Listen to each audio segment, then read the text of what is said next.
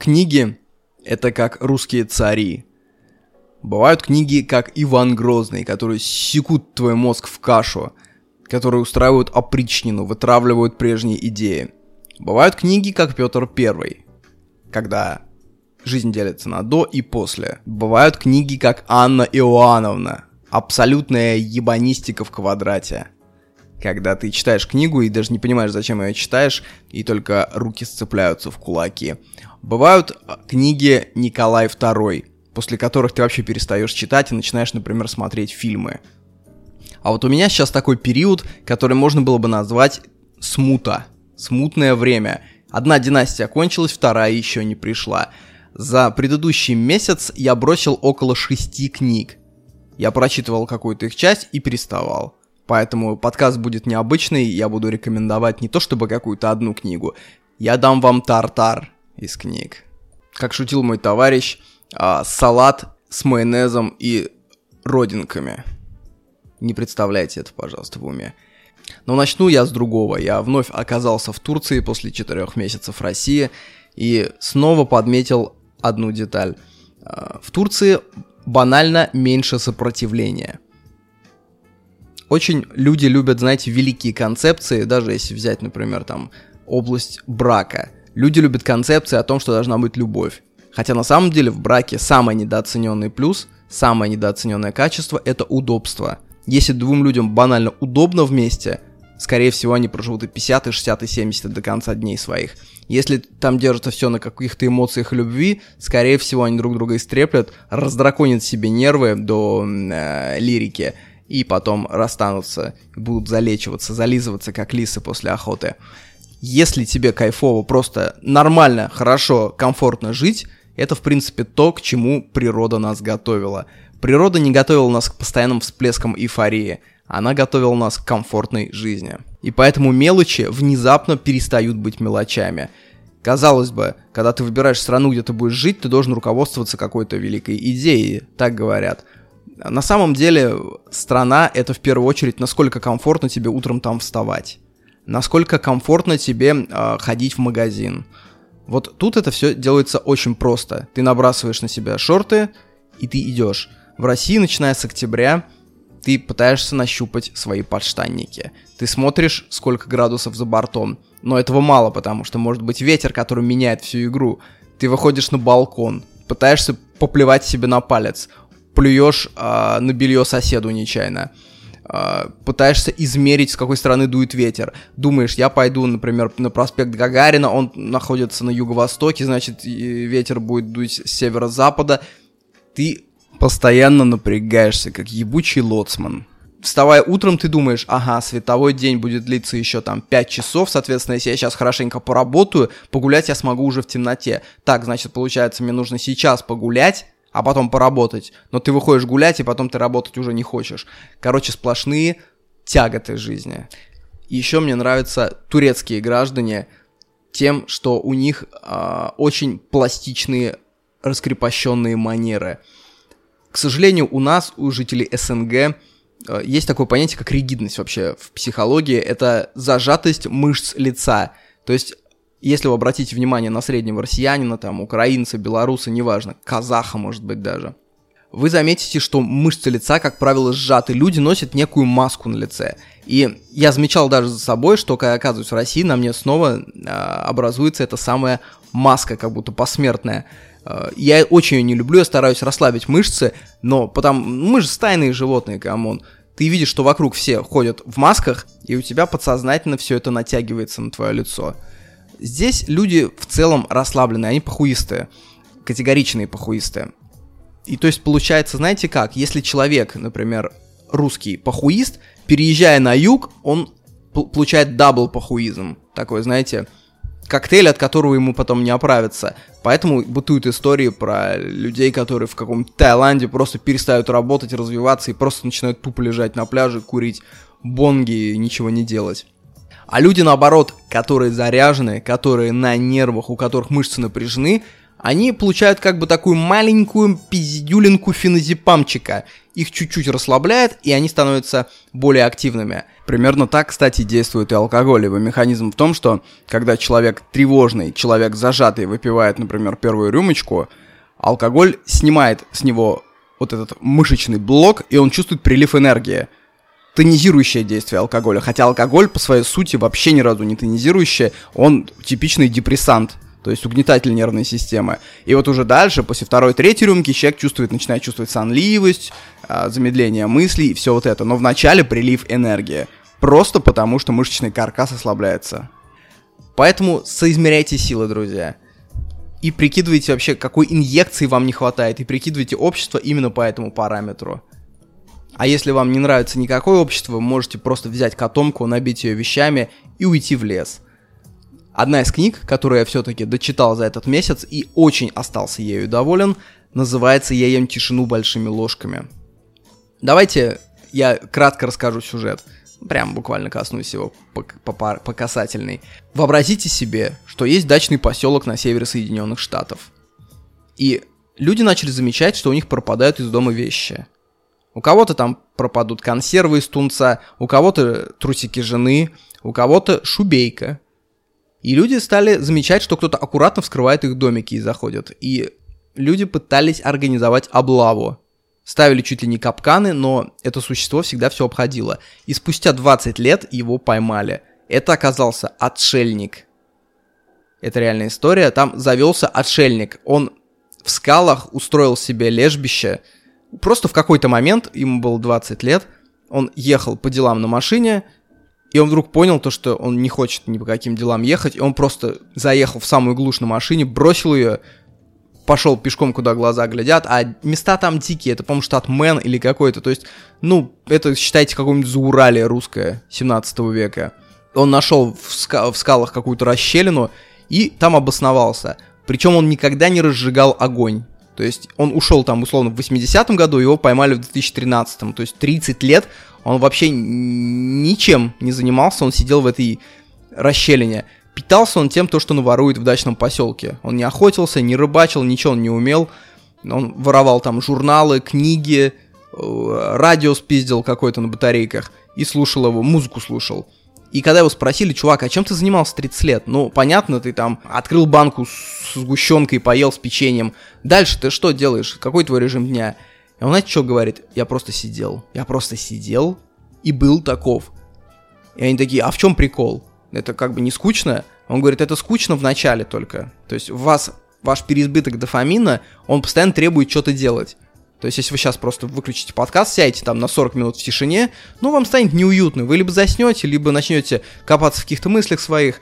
А, если вы сумеете преодолеть эту полосу, как высадка в Нормандии, помните, если вы перебегаете через побережье, дальше поспокойней, то вы открываете себе новую способность. Просто сидеть. Просто сидеть, смотреть на, какой-нибудь, на какой-нибудь камень, и он говорит, что это состояние, оно превыше любого блаженства. То есть никакие людские радости не даруют этого ощущения спокойствия, безмятежности, отсутствия мыслей. Ну да, это медитация, грубо говоря. Но он пришел к ней без всякой эзотерической шизы, просто инструмент. И на самом деле оказывается, что изобрел этот способ далеко не он. Вот способ блаженного ничего не делания, это в человеческой истории сплошь и рядом. Отсюда берется, собственно, вообще синдром отшельника. Почему какие-то люди покидают общество навсегда?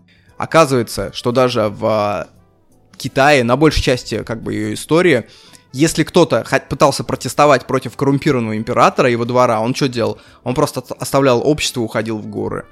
То есть люди, которые это делали, были не крестьяне, это высший свет, они прекрасно образованные. И они просто уходили в горы и годами жили там в одиночестве. Годами, десятилетиями. Когда приходил новый император и думает, где бы мне найти некоррумпированного чиновника? Он посылал за этими отшельниками, и такой горный мудрец считался прям превыше всего. Это как такой, знаете, самотест на, на нестяжательство. То есть, если человек может из своих принципов там 8-9 лет просидеть просто в лесу, ничего не делая, значит, у человека есть принципы. Вообще, это очень сильно в человеческой природе. Тот, кто способен нанести себе урон серьезный, при этом не в состоянии аффекта, не то, что ты пьяный там увидел, что твою жену трахнули, взял топор, рубанул себя по ноге. Нет, таких не уважают. А тот, кто э, делает это ради принципов в абсолютно холодном разуме. Вот такие люди вызывают э, в обществе страх, трепет и уважение. Ну, вы помните наверняка легенду про Севел Муция, римского патриция, который был один из тех, кто охотился на этрусского царя. Ну, не буду погружаться в историю. Короче, 300 юношей договорились убить тирана. И решили так, ты идешь убиваешь, если тебя убили, пойдет следующий. Вот, и его поймали. Гай Севела Муция. И этрусский царь, предчувствуя великолепную ночь, приказал разжечь огонь. И говорит, видишь огонь, дружище, сейчас, сейчас, тебя ждет очень неприятная смерть. Севил Муций что делает? Он подходит к этому огню и кладет на него руку. И спокойно объясняет. Понимаешь, тиран, говорит. Я не один. Ты можешь сжечь меня, убить меня, это в твоих силах. Но нас три сотни. И каждую ночь мы будем приходить к тебе. И ты не выйдешь ни в туалет, ты не осмотришь город, ты не взойдешь на крепостную стену. И в этот момент рука горит, вы понимаете. И он не дрогнувшим голосом продолжает. «И мы убьем тебя, и дело твое остановится». И по- после этого царь, тиран, подбежал и вытащил руку уже об- обугленную из огня, и, собственно, там подальше пошли реформы, потому что он понял то, что с такими людьми ты ни хера не поделаешь. Так вот, китайским мудрецам-отшельникам. Новые императора активно зазывали их на всякие посты. Но они редко соглашались, потому что вот слова одного из них буквально «У меня нет нужды в государстве». Все. И до сих пор эту фразу цитируют. Они все отклоняли, потому что они нащупали вот это спокойствие. В средние века, когда э, египетские пустынники и пустынницы стали историей, были такие пустынники, да, которые просто уходили в пустыню, появилась новая форма христианского отшельничества. Называется анахареты. Такие люди назывались. Вы, может, слышали это слово. Они жили в темных кельях при монастырях. Оставались там часто на всю жизнь, там на 40 лет, на 50 лет. То есть, как это выглядело? Их э, сажают в такую небольшую келью где-нибудь в городе средневековом и замуровывают заживо. То есть они остаются в комнатке там 3 на 3 метра, условно говоря. Э, им, у них там Библия, Евангелие от Матфея, еще какие-нибудь приколы. И им приносят через маленькое окошечко такое, им то приносят еду каждый день, э, это пожертвование от граждан, как правило, еду и горшок ночной выносят, потому что, конечно, они засрали там все очень быстренько. И вот такие анахареты, которые... Это, представляете, вот ты идешь по средневековому городу, и ты видишь где-то внизу, на уровне подвала, маленькое окошечко. Такое, размером с экран макбука. Как вам интеграция? Вот, и ты подходишь туда и, и кричишь туда. Анахарет! Анахарет!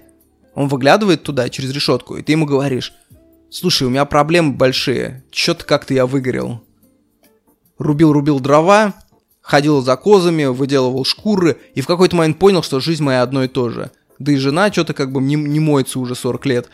Как-то мне взгрустнулось. И анахарет начинает тебя, короче, терапевтировать. Они реально использовались как психотерапевты первые. Ты получаешь свою консультацию, кладешь там кусок сыра, Маздама, например, он его забирает, ты уходишь. И вот такие вот окошечки экстренной психологической помощи. Очень часто туда женщины совались, потому что средневековые мужики-то жили херово, женщины еще хуже жили. И у женщины это единственный способ был жить более-менее спокойно, спрятаться туда. И одна из них так сказала, люди думают, что наша жизнь страдания, на самом деле в каждом нашем дне больше радости и настоящего счастья, чем случается за всю жизнь у тех, кто ищет этого в мирских благах. Представляете себе? И в Англии до чего дошло, там где-то в 19-м, ну, соврал, соврал, в 18 веке лорды богатые, они пытались делать такие гроты у себя в поместье. То есть, прикинь, ты вырываешь погреб и такой, и подаешь объявление в газету. Ищу отшельника, ищу анахарета, нужно заселить туда. Это как, знаете, скворечники сейчас делают, чтобы туда грач какой-нибудь заселился и ты мог его кормить батоном. Вот раньше на отшельников такую ловушку делали. То есть ты строишь келью, и в какой-то момент ты обнаруживаешь там отшельника. На самом деле им предлагали даже контракт. Например, там 7-летний, 8-летний. Туда включается одна порция пищи в день, и все. Вот. То есть ты 7 лет так служишь, потом выходишь, тебе дают, ну, нормальные такие деньги. Были и фанатики. Например, была такая женщина, Палмо. Она вообще никогда не ложилась. То есть у нее обед был, она не ложилась. Она спала сидя на маленькой платформе для медитаций. То есть 12 лет человек не ложился. Вот. Ну, вы видели, наверное, э, если смотрели видео, например, из Варанаси, там вот многие мудрецы, хотя хуй знает, может, дураки, они берут обед, например, держать левую руку все время поднятой. Погуглите это, как выглядит. Там через год получается так, то, что рука начинает усыхать. от того, что она все время поднята, видимо, кровь не поступает, рука начинает так изворачиваться, как э, корень в лесу, и э, он перестает чувствовать боль. И у него просто рука вот атрофируется. Говорят, что таким образом ты приходишь к мудрости. Самое главное, что из всей этой истории с отшельниками я сумел вынести, это одна мысль, которую указал один из отшельников. Он сказал, люди думают, что в жизни важно что-то понять. На самом деле, главное понимание жизни в том, что понимать тут нечего. Короче, эта книга, это как ну, художественное произведение с элементами нонфикшена. Вот ее прямо я советую. Я ем тишину большими ложками. Читается легко, но мысли достаточно громоздкие, такие, которые отягощают, как, знаете, машина денег в кармане. Воодушевленный книгами про отшельников, я решил углубиться в тему. Я взял книгу э, Торро, которая называется «Жизнь в лесу». Тоже про отшельника 19 века. Начал читать, и, боже мой, я забыл открыть форточку, и в какой-то момент я понял то, что стало так душно в комнате от вот этой книги, то что я начал задыхаться. Просто CO2 стало так много, что я чуть не потерял сознание. Душно, пиздец. Невозможно читать эту книгу, как казалось, хотя были забавные моменты. Например, вот, кто не знает соленую рыбу, насквозь провяленную и гарантированную от порчи, более нетленную, чем любые мощи проповедника. Вот такие вот моменты, конечно, везде. Как говорится, ты никогда не знаешь, где ты найдешь панч, друзья. Ты можешь искать панч, ты можешь читать книги, переворачивать э, рэп-батлы, а панч найдешь где-нибудь э, в магазине Магнит Cosmetics, где какой-нибудь дедок что-нибудь скажет, там ебутся быки с тараканами, однажды дед сказал. Вот эта фраза меня поразила до глубины души. Бросив эту книгу, я перешел к следующей. И эта книга была про человеческую речь. Как она образовалась и вообще почему люди начали говорить. Я предвкушал ее, но в какой-то момент я понял, что это одна из тех нон-фикшн книг, где автор просто накидывает факты, как из пулемета Википедии, знаете, такого, был пулемет Гатлинга, а бывает википедийный пулемет. Есть еще люди такие, кстати, которые не очень способны вести э, диалоги. Вообще, вести диалог это очень сложно. Я в своей жизни знал наверное, ну, человек 10, которые могли вести диалог. Причем с образованием это никак не коррелировалось вообще. То есть один из них вообще был из глухой э, какой-то башкирской деревни в армии. Диалог — это когда ты отвечаешь на реплику, сказанную тебе собеседником. Ты отвечаешь исключительно на эту реплику. Ты отвечаешь так, чтобы он потом ответил на твою реплику. Это обмен. Э, большинство людей — это люди моноложные. То есть это люди, которые беседуют монологами. То есть как у них происходит беседа? Например, ты э, там, про историю заводишь речь, говоришь, вот там Османская империя, вот она, вот у нее пик, например, был в 15 веке в Османской империи. Дальше она начала проседать, потому что Османская империя это такая, знаете, она держалась чисто на пассионарности. Это такая ватага бравых пацанов, которые резко воодушевились и поняли, что вокруг какие-то рыхлые образования, и можно всем надавать пизды, забрать золото, забрать их женщин, всех изнасиловать и пировать на груди золота, как Скрудж Макдак. А, и когда они все завоевали в округе, они поняли, что структуры у них нет, что, что система у них какая-то до сих пор оставшаяся полуплеменная, то, что э, наделы до сих пор они нарезают своим людям, то есть там у тебя был охранник, например, ты ему отдал там какую-нибудь Вологодскую, нет, нет, не Вологодскую область, а, например, там предместье Денизли, вот. И в итоге все это управляется коррупционно, гадко, в гаремах полный швах, в гаремах э, старшая мамка э, всех травят. Кроме того, до сих пор действует правило, при котором, как только ты приходишь к власти, ты тут же имеешь право по закону потравить нахуй всех своих братьев. Представьте? То есть это прям по закону. Какой-то султан ввел такой закон, что чтобы не было неразберихи, ты приходишь к власти, всех травишь. И когда приходил новый султан, в Стамбуле наступала ночь длинных ножей. Это значит что? Султан, он же, у него, во-первых, был гарем. Во-вторых, он трахал кого хотел. Наложниц, э, чужих жен, каких-то бродяг, я не знаю, да всех подряд, молочниц, э, ключниц, постельничек, всех. Султан просто трахал всех. И, соответственно, у него была куча бастардов. И бастард, он в каком-то смысле тоже имел право на престол. Поэтому, когда приходил его сын к власти, он выяснял, где живут все бастарды, а их там были сотни. И по всему городу вот живет какая-нибудь там ключница, у нее там десятилетний сын. К ней приходят в эту ночь люди и просто говорят, ничего личного, ятаганом среза- прирезают горло ее сыну, а ей говорят, все, к тебе претензий никаких. Просто чисто бизнес. Вот. И то есть вот это все, Османская империя, управляемая вот этими вот всеми правилами, начала проседать. Недаром ее в 19 веке называли больным человеком Европы. В этом, кстати, большое отличие от Российской империи, которая стояла крепко. По большому счету, ее падение это скорее недоразумение, которое случается с прилично одетым спортивным мужчиной, когда сверху на него падает кирпич.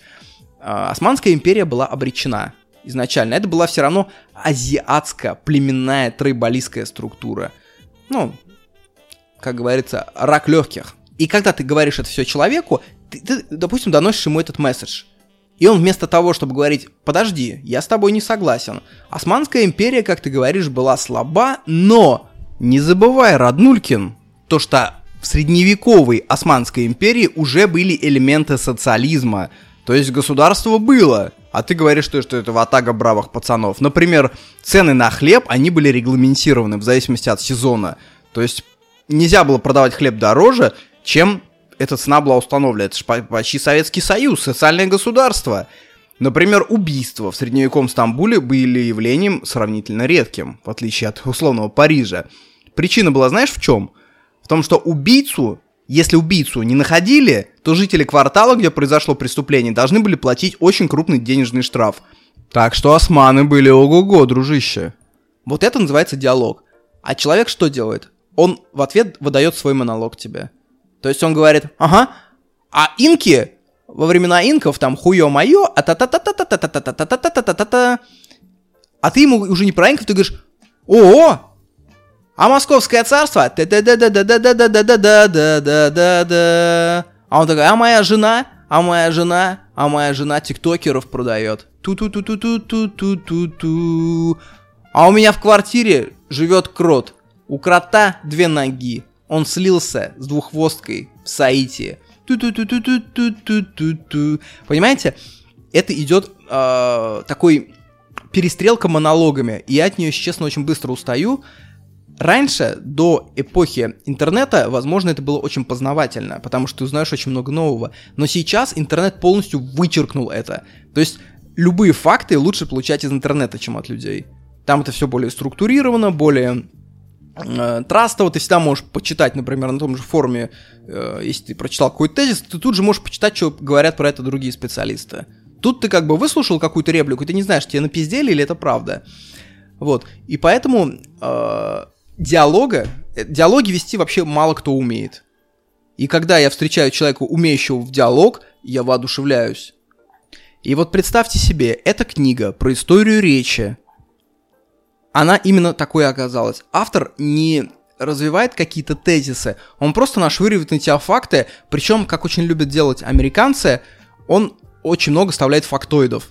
То есть он прям пишет цифры. 165 исследователей в 2011 году, 9 мая, э, там, ты ты ты ты ты он все это четкое название выписывает. В итоге складывается впечатление, что ты читаешь какую-то очень умную книжку, но на самом деле вот за этими фактоидами нет мысли нет личности. И от таких книг я очень быстро устаю.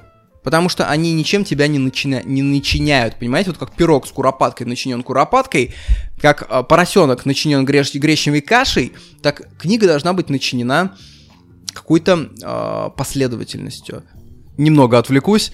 Вообще, что такое образованность? Многие люди путают образованность с эрудицией. То есть эрудированный человек, он очень много помнит имен, он очень много помнит деталей, он помнит цитаты из книг, и вставляя все это, э, он насыщает, обогащает свою речь, и вам кажется, что вы слушаете что-то чрезвычайно умное.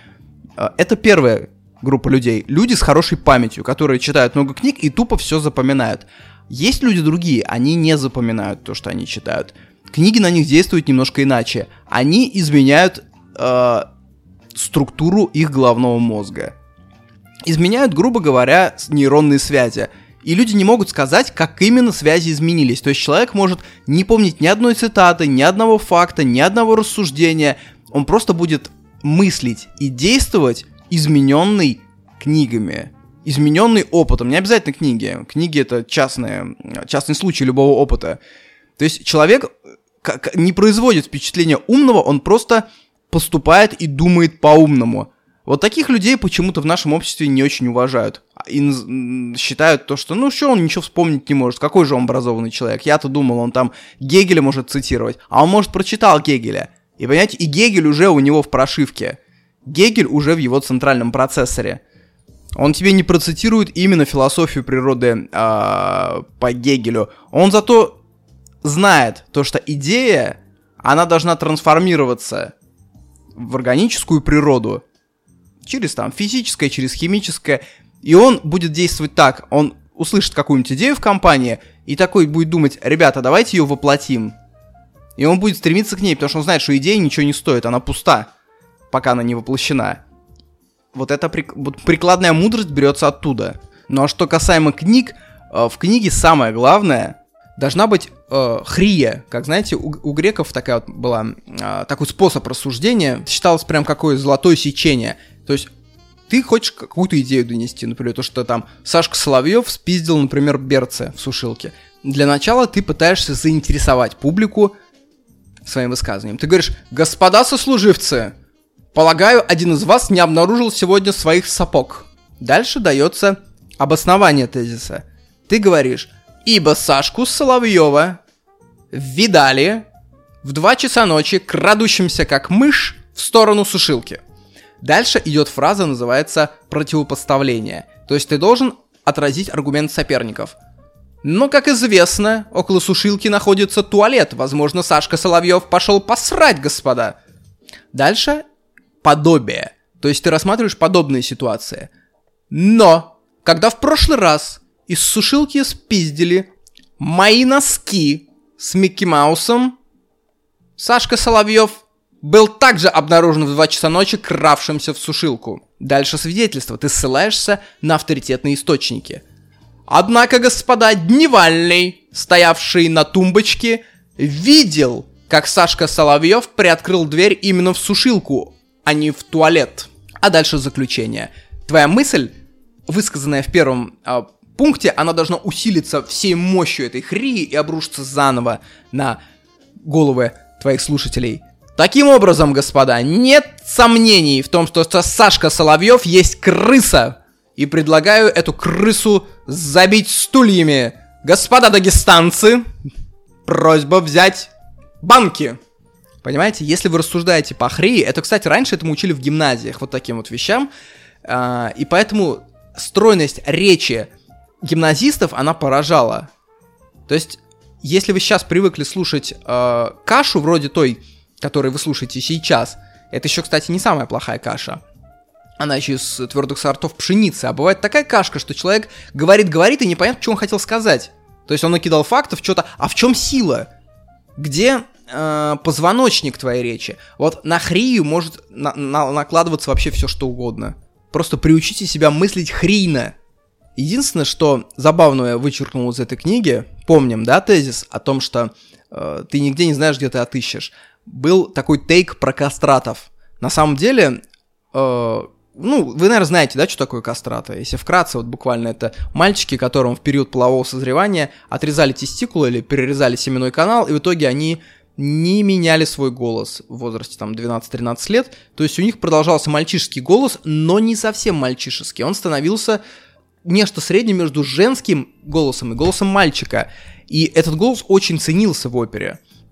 И самое что интересное, вы можете послушать голос Кастрата. Последний Кастрат, он умер в 1922 году. Uh, имя его было Алессандро Морески. Он пел в, хо- пел в хоре Сикстинской капеллы. И в 1912 году Папа Пий X ввел запрет на вот эту варварскую практику, но Морески, когда он заканчивал он был один из последних кастратов, уже был фонограф. То есть это такая предтеча микрофона. И то есть его голос в 1903 году записали. Это единственные записи кастрата, сохранившиеся в мире.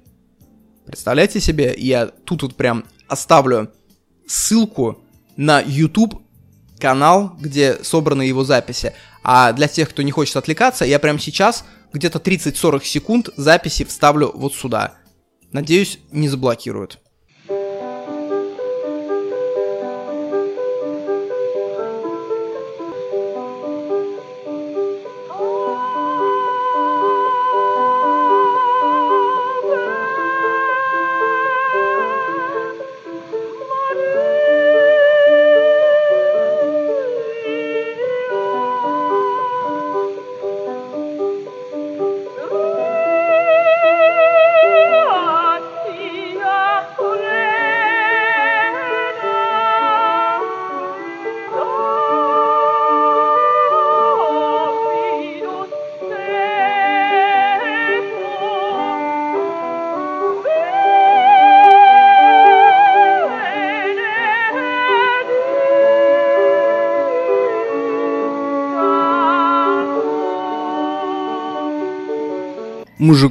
50 лет.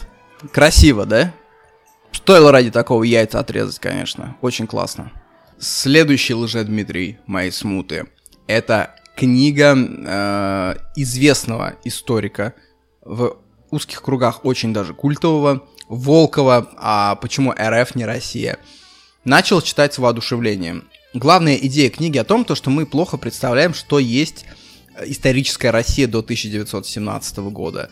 То, что, например, когда Навальный говорит, что мы в будущей России сделаем так, чтобы все чиновники отчитывались о своих доходах от мала до велика, он, наверное, не знает то, что до 1917 года такой инструмент был. А, то есть фактически от директора гимназии до министров и великих князей каждый подавал каждый год декларацию, в которой указывались не только его доходы, а доходы его жены, доходы именно от имения, именно от полученных с э, там каких-то должностей.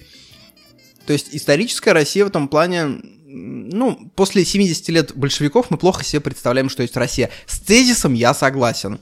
Но меня сломал язык, очень канцеляритский, очень, знаете, такое мертвое слово. Причем не сказать, что это язык сложный. Тут скорее дело в том, что это язык как будто специально выпускает шипы, чтобы ты не продрался сквозь него. По мне так писать книги в 2021 году таким языком, это как стрелять себе в ногу, потому что, ну, цель любой книги, чтобы ее прочитало как можно больше народу, потому что книга изначально научно-популярная, она предназначена не только для ученых, но и вообще бюрократический язык, конечно, это язва, это мор. И в этом плане, конечно, Волков продемонстрировал тезис о том, что РФ не Россия, потому что на таком канцелярите в дореволюционной России, в принципе, люди не писали. Его письмо есть, собственно, наследие Советского Союза, как бы это, может, обидно не звучало, потому что чем тоталитарнее режим, чем вкрадчивее становится язык письма, потому что ты пытаешься сказать многое, не сказав ничего прямо. Так появляется, например, обилие пассивного залога очень сильно. То есть не э, кто-то сделал, а изменение было проведено. Понимаете? Забавно, что таким языком, я подметил, говорили раньше на районе так называемые среднячки. То есть не крутые пацаны, но и не чуханы. А, то есть они не говорили, ну я же решил там вот что-то, или мы же решили, ребят. Там говорили, ну нами же решено. Понимаете, немножко меняется сам посыл, то есть акцент на посыл. Не то, что я что-то сказал, а что, то, что первично было что-то сказано, а кто сказал, я немножко это припрячу, знаете, приворошу и пудрой э, замажу. Ну и вдобавок к этой книге э, тот же Волков, он параллельно с вот этим канцеляритом использует такие выражения, как, например, «ублюдский режим». Понимаете? И это настраивает тебя очень на какой-то странный лад. Мы же люди как? Мы обезьяны мы снюхиваемся, мы в первым делом пытаемся понять, э, кто есть человек по его тону, по стилю его взгляда. И вот этот посыл, когда человек говорит глухим канцеляритом, запакованным, знаете, такой, в тонированном, и периодически оттуда в, в такие вот молнии выскакивают, ублюдский, гадский, воровской, ты перестаешь как будто верить этому автору. И ты понимаешь, что он встал на одну позицию, очень четкую, и, в принципе, ты не можешь представить, чтобы он сказал, но, несмотря на это, в Советском Союзе, например, было очень хорошо реализовано вот, вот это. Он, в принципе, никогда такого не скажет, потому что для него есть черное и белое, и, соответственно, читать такие книги — это как смотреть пропаганду. Пропаганду и рекламу смотреть очень интересно, потому что ты смотришь не на что говорит человек, а ты смотришь, как он это делает. Ты изучаешь какие-то техники, какие-то приемы. Я лично обожаю смотреть рекламу. Если можно посмотреть рекламу или какую-нибудь агитацию, даже когда вот были выборы в Думу, недавно я был в Москве в этот момент, и знаете, э, около метро люди раздавали газеты от разных партий. Я старался всех их взять и посмотреть вообще, о чем они там пишут. Потому что мне очень интересно, как, например, КПРФ за себя агитирует, как она видит себя. То есть, что такое агитация? То есть, человек или какая-то структура выставляет некие аргументы вперед. Это как в шахматы, знаете, он выдвигает вперед пешек и ты можешь посмотреть, что именно этот человек считает важным. То есть то, что он выставил вперед, очевидно, он считает это убийственным аргументом. Если, например, человек э, в первую очередь рассказывает про свою красоту, значит, он считает красоту наиважнейшим качеством среди людей. Банальная мысль, да? И изучая такие аргументы, ты можешь примерно проникнуть в мысли агитирующего. Разумеется, неважно, правду он говорит или неправду, это вообще не интересно. То есть рекламу или пропаганду надо читать вот именно с этих позиций. А то, что каждый считает какие-то качества более приоритетными, это естественно. Потому что есть такая мысль, что все люди разные. Но эту мысль мало услышать, ее надо прочувствовать. Есть же две степени понимания, да, чего? Вот когда ты слышишь какую-то мысль, и когда ты, она через тебя проходит, и она оставляет какой-то эмоциональный отклик. После этого ты эту мысль, конечно, воспринимаешь иначе. Так вот, мысль о том, что все люди разные, может в принципе подтвердить любой человек, например, болевший, например, какой-нибудь депрессией. Или, например, человек, который пережил какое-то горе. Он э, может представить, что, например, вот в июне тебе настолько плохо, а, например, в июле ты начал излечиваться, и тебе хорошо. И вот эта вот разница между плохо и хорошо, она показывает вообще, насколько химический баланс в башке он вообще меняет все вокруг, он меняет твою личность. А, когда все плохо, тебе кажется, что ты перестаешь верить во что-либо. У тебя, тебе начинает изменять память. Тебе кажется, что всегда было плохо. Более того, начинает казаться, что радость, в принципе, как эмоция не существует. То, что люди ее придумывают. А, соответственно, человек, у которого нет этой болезни или который излечился уже, ему кажется, что, в принципе, горевать так сильно – это нереальная эмоция. И Получается, что каждый человек носитель своей персональной химической лаборатории в голове. И в этой лаборатории для него готовятся коктейли. И через эти коктейли он уже смотрит на реальность. Поэтому даже вот вам совершенно обычная история. Пример. А, мужчины, которые становятся отцами, у них меняется определенно какой-то химический баланс в голове. И они становятся очень часто плаксивыми. И эту историю я слышал не от одного человека. Они становятся очень эмоциональными, очень лобильными. То есть они смотрят там какие-то мультики, и у них наворачиваются слезы там от мамонтенка, от, э, не знаю, они видят собачку бездомную. Любые новости про младенцев, то, что где-то там младенца прибили ребенка, у них вызывает праведный гнев. То, что у холостого мужчины не вызовет ну никаких эмоций. Поэтому холостой и э, молодой отец, они друг друга никогда не поймут, потому что у них разный химический баланс в голове. То есть наверное, это природой как-то осмысленно. То, что человек, у которого ребенок, ему хорошо бы эволюционно, если бы вот там впрыснуло там окситоцина какого-нибудь, а уровень тестостерона у него уменьшается, а он становится более плаксивым.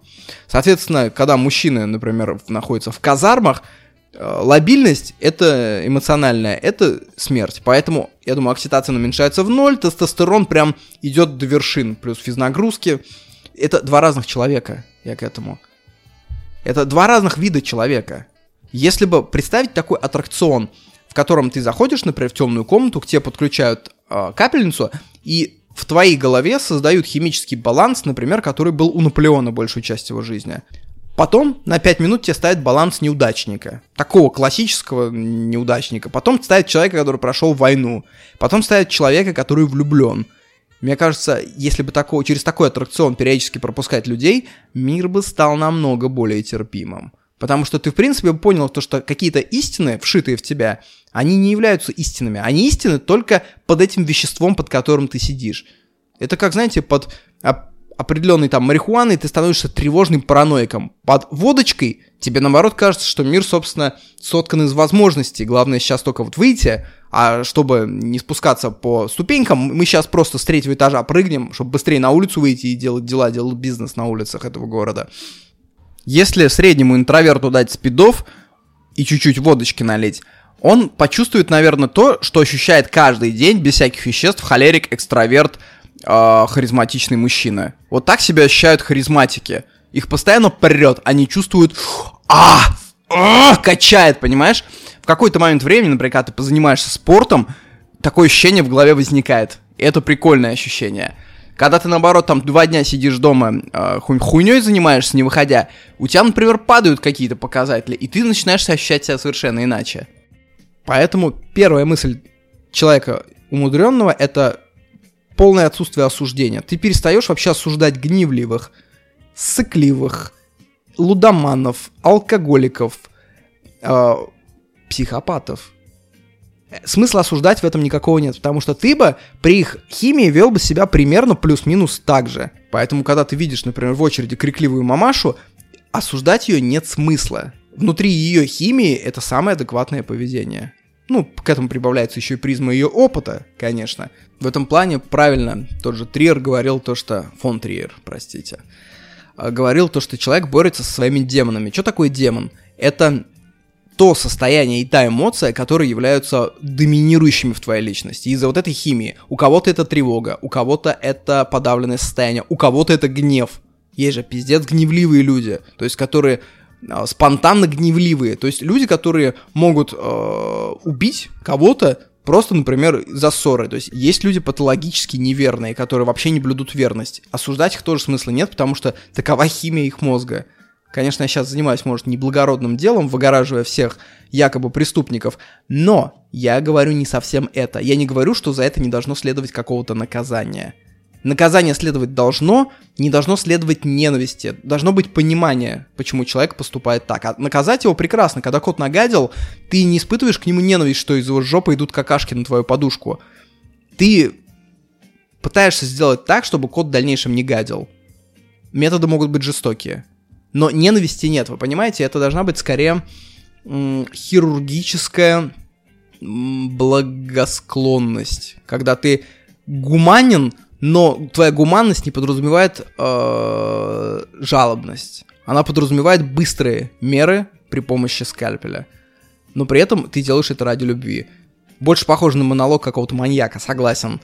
Надеюсь, вы правильно это поняли. То, что скальпели здесь, это просто красивая метафора.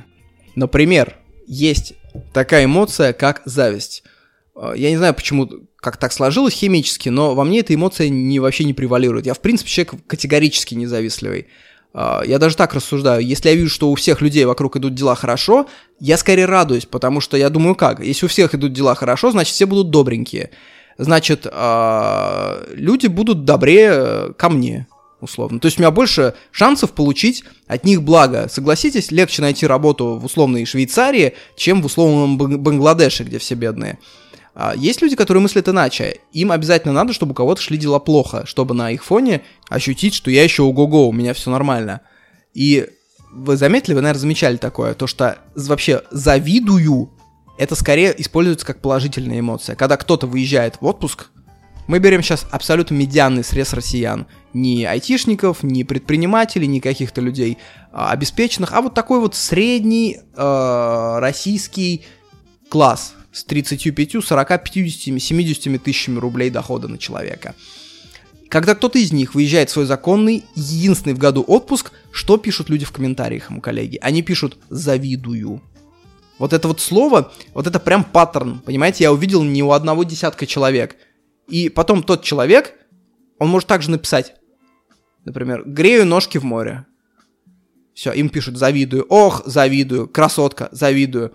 И потом эта же красотка, она своим комментаторам, когда они поедут в отпуск, она тоже будет писать то, что она им завидует. То есть у людей есть фиксация на эмоции зависти. Вот у меня лично есть фиксация на времени, как одном из четырех измерений. Я прям фанат времени. Я очень часто даже лежу и перекладываю разные события из одной системы координат в другую. Вот, например, расскажу вам. А, допустим, эпоха религиозных войн в Европе, там, 1630-е года. Ты пытаешься понять, ну, вообще, когда это было. Ты знаешь, что там Петр Первый в 1600 там каких-то 90-х годах начал свою деятельность. Ты пытаешься прикинуть, далеко ли от Петра до религиозных войн в Европе. Ты что делаешь? Ты берешь, ты все на 20 век переносишь. И делаешь так, например, я родился там в 1800... 800... Спалился, друзья, в 1890 я родился, 150 лет мне. А, в 1990 году ты, условно говоря, родился, значит, Петр I обстоит к религиозным войнам так же, как твое рождение обстоит к 1931 году. Ну, то есть индустриализация, Сталин, все дела. И ты сразу понимаешь этот размер, потому что просто века они ничего не дают. Как известно, время, оно очень сильно прессуется вниз.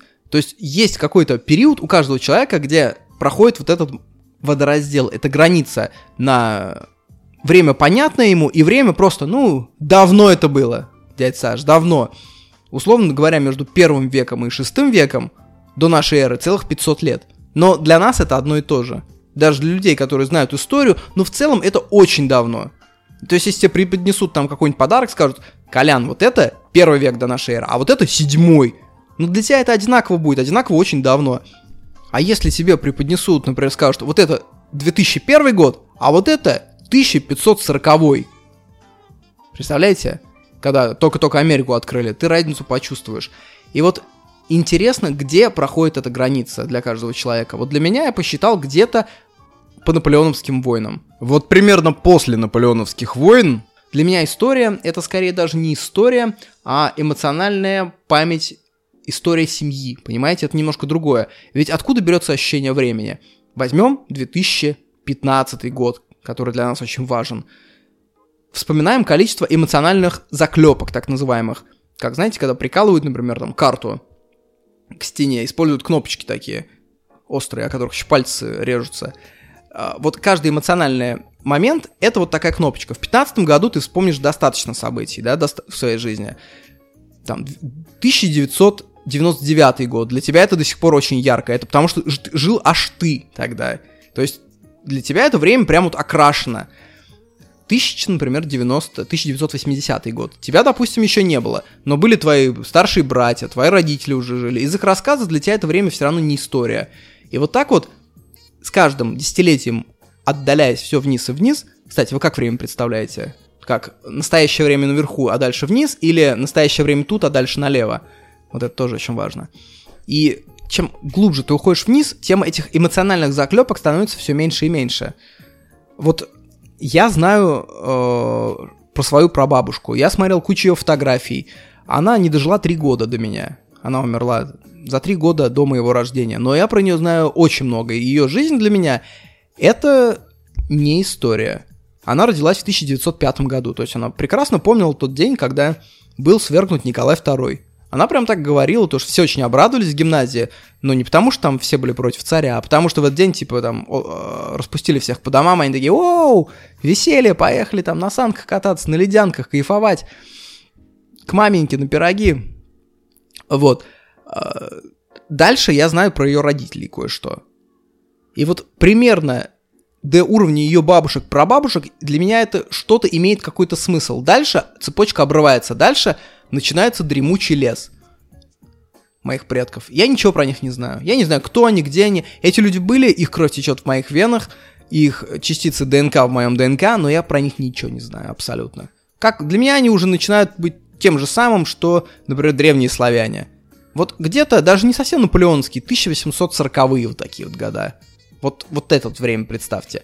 Для каждого оно по-своему. Для кого-то, может, уже в 2001 год это доисторическое время. Кстати, про бабушку рассказывал. У них в городке, в Елабуге, что ли, я не помню, или в Елатьме, завелся гад, который лошадям глаза выкалывал шилом. И его прям искали всем поселком, всем городком. Просто это прям идея фикс была. И так не нашли, по-моему. Есть такой фильм а, «Человек с земли» 2007 года.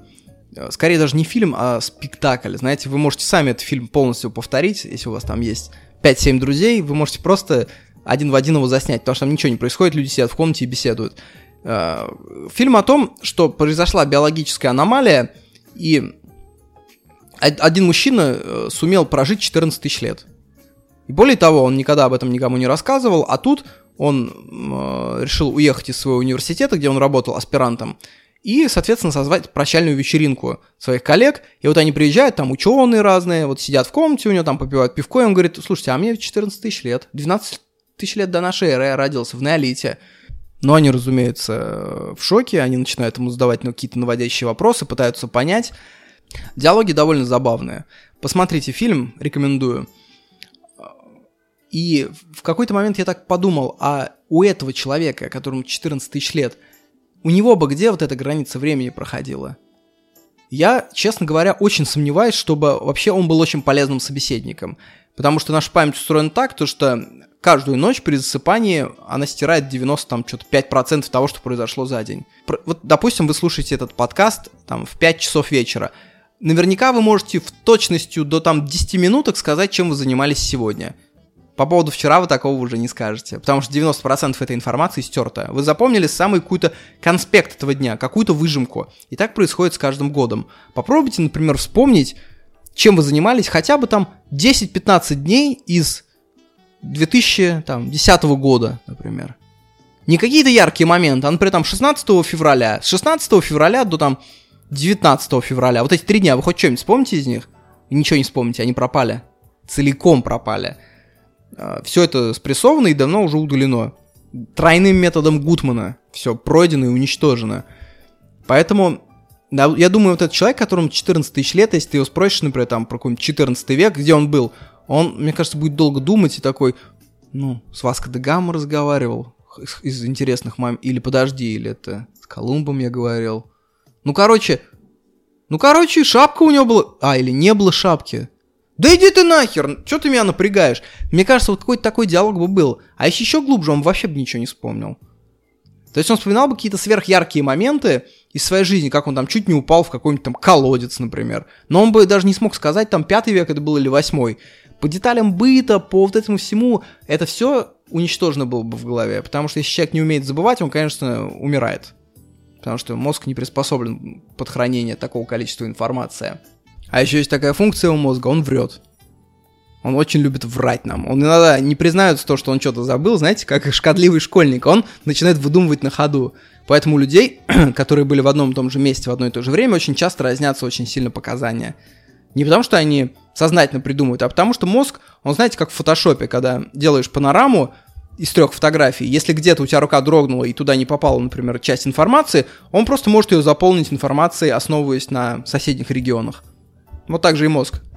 То есть наш уважаемый дикарь из палеолита мог бы очень сильно еще нам наврать, сам этого не понимая, выдавая, сам веря в свое вранье. Если бы он не вел дневник. Одно важное замечание. Поэтому все люди, великие прошлых эпох, они все вели дневники.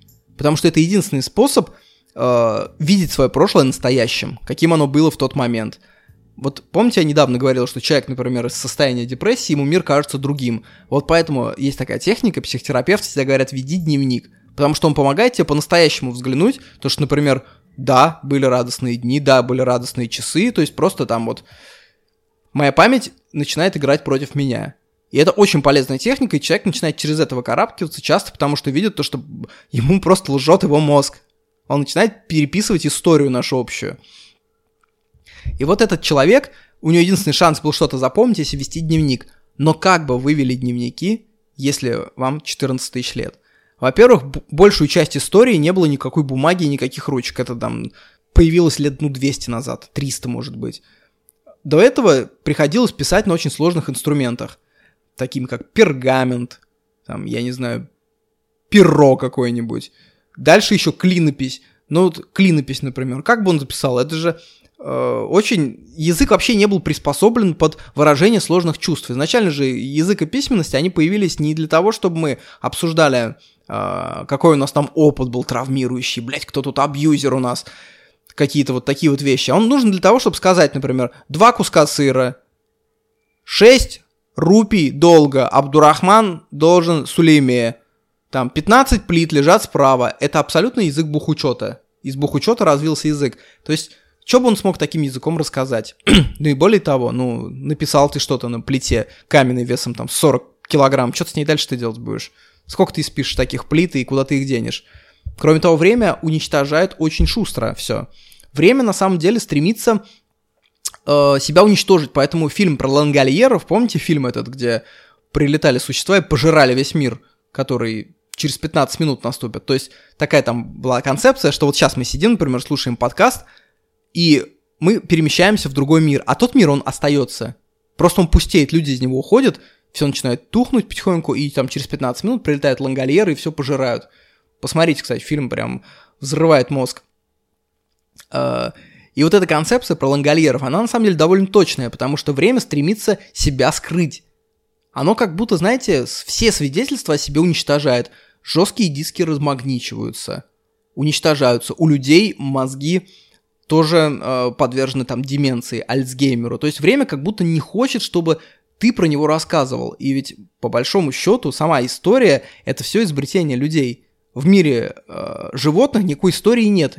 Это такой баг, понимаете, что мы можем заглянуть в прошлое, узнать, как там было, потому что по идее мы должны жить только в настоящем и немножко в будущем, прям в ближайшем самом, типа там спрятать орехов, чтобы через месяц его съесть. Никакого прошлого не существует. Это баг. И мало кто это осознает, то что он на самом деле богоюзер. Ровно так же, как и космос. Космос — это, грубо говоря, если вот брать термины компьютерных игр, это то, что находится за текстурами. Этого не важно. Вот что находится, например, за пределами, вот если вы будете играть в Ведьмака, что находится за пределами крайнего пограничного города? Вопрос не, име- не имеет своего смысла. Ничего там не находится. Также и космос, там ничего нет такого, э- то есть ни одно существо из биосферы никогда туда не попадало.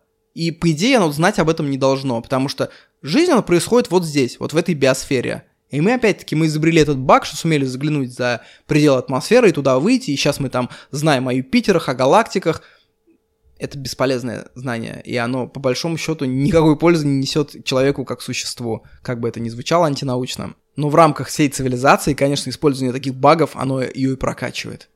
Поэтому и смерть. Смерть это точно такой же баг. Сейчас мы как бы с ним смиряемся, то что живое существо должно умирать. На самом деле нет, не должно. Не обязательно, как говорится. В принципе, у нас а, нет ничего такого в теле, что обязывает нас жить там 150 лет. То есть нет какого-то жесткого запрета. Есть просто определенные механизмы, которые убивают наше тело. Если их убрать, это задача исключительно техническая, то люди будут жить сколько им угодно жить.